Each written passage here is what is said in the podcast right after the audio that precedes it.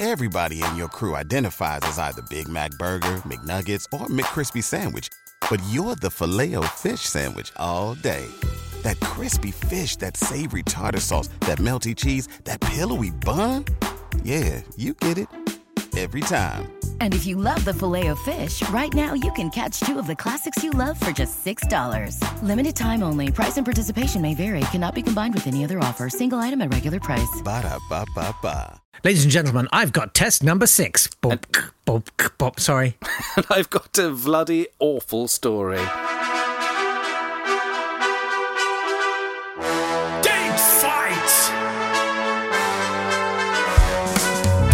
Hello there, welcome to Date Fight. It's a podcast where we take things that occurred on this day in history and slightly later than usual, uh, pitch them against each other. Yes, we do. He's Jake Yapp. I'm Nat Tapley, and together we are issuing the tardy slips of time through the halls of entertainment. And we are joined in our disciplining of all of the past by writer and podcaster. It's Julia Raeside. How are you, Julia?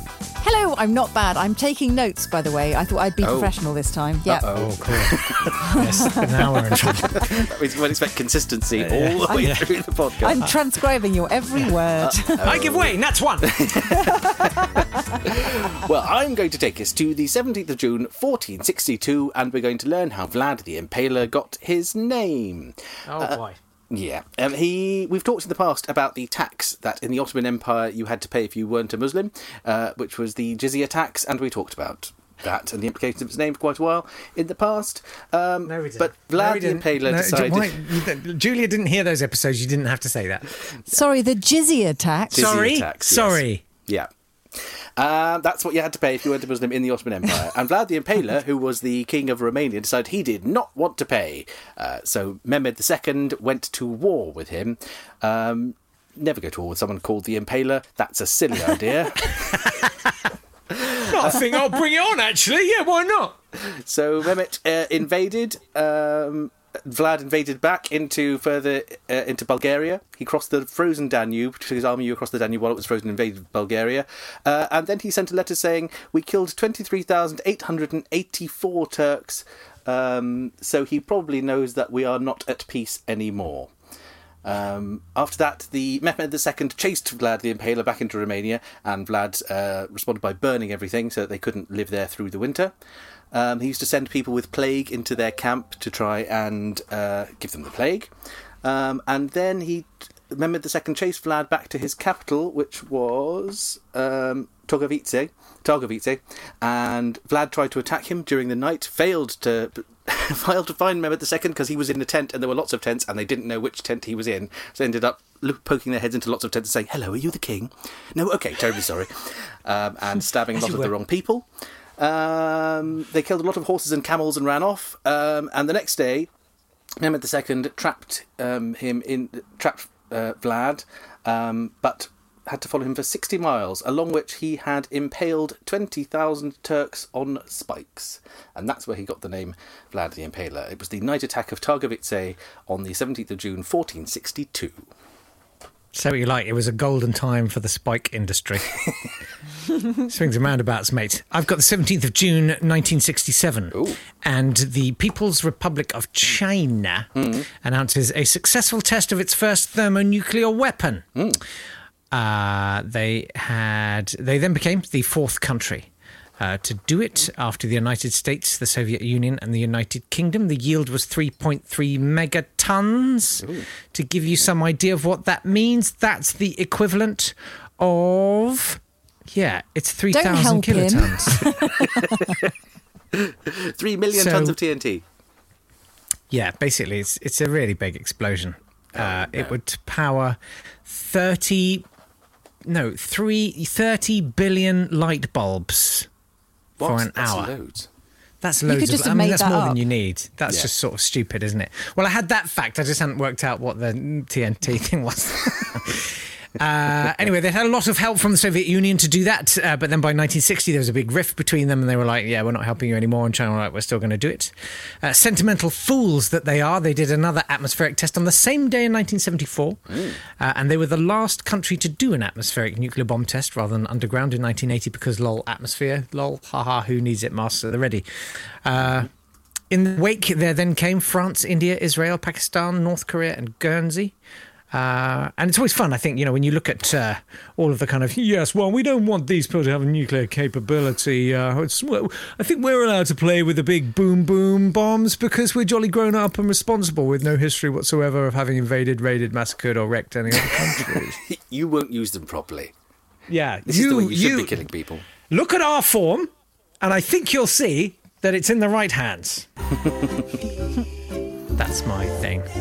Well, while Julie ponders, I will take us to the birthdays and the death days.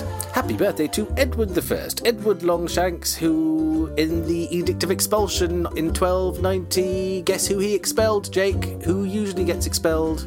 The Jews. It was the Jews, and that lasted Right. until Oliver Cromwell uh, said they could come back 360 years later. Well done, Can I just- Edward can I-. Hmm? Can I just break it? Th- th- thanks. Yeah. Because every time you ask me that, it makes me feel like I know something about history. I mean, it's just the most crushing, inevitable, and depressing fact there is. But Yeah. at least it's the one moment where I feel like I, ha- I have a, val- a validation for being here. So thanks. We love you lots, Jake. Happy birthday to Sophia Württemberg, who married William III of the Netherlands but thought he was rubbish, so tried to get him unthroned and get her son put on the throne instead, with herself as Queen Regent.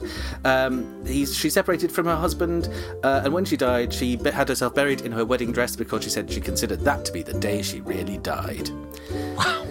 Happy birthday, MC Escher, who was living in Italy when the Nazi, when the World War II started. He moved to Belgium. Um, he moved from Italy, and with the Kiss, the Pulp Fiction poster, and Betty Blue ends up being making up the four-fector, tetrafecta of posters that 90s students had on their walls. Um, I think that's it. The Kiss, Pulp Fiction, Betty Blue, and MCS. Yes, that'll do. Um, happy Death Day to Boleslaw the Brave, the first king of Poland. Um, anyone who abused a foreign matron in Poland at the time, had their scrotum nailed to a bridge, was left with a knife, and could choose between castration and death. I mean, I imagine it was probably both by the time you got down to it. Um, happy birthday too to Prosper de Crébillon, a playwright who in 1707 married a penniless girl who died shortly after, leaving him with two children. Um, he did what any responsible father would do and ran off, leaving them to go and be a playwright living in a garret where he did nothing. He didn't eat. Uh, he made friends only with dogs, cats, and birds. Um, he consoled himself apparently only with smoking and drinking wine properly French artist, Prosper de Crébillon. Um, happy death day to Zerna Sharp. She was the American educator responsible for Dick and Jane. Um, she and therefore by proxy, I suppose, for Biff, Chip, and Kipper. So not happy death day, Zerna Sharp. Thank you for nothing. But she uh, changed children's education because before that, all primers were based on fairy tales or historical stories, and she decided they should be about children doing the things that children did. So she made Dick and Jane in the 1950s. That's the birthdays and the death days. Right. Yes. All of which leads us to decision time for Julia. Right. Then you said that like you weren't sure what my name was. Then Not at to all. Julia, To Julie. Or are you just- uh, or are you just reading it. Australian and everything is a question? Um, okay, so it's between Vlad the Impaler Yeah. and is it? Sorry, I, I my concentration's very bad. It's lockdown. Um, so this is the date of the first nuclear test in China.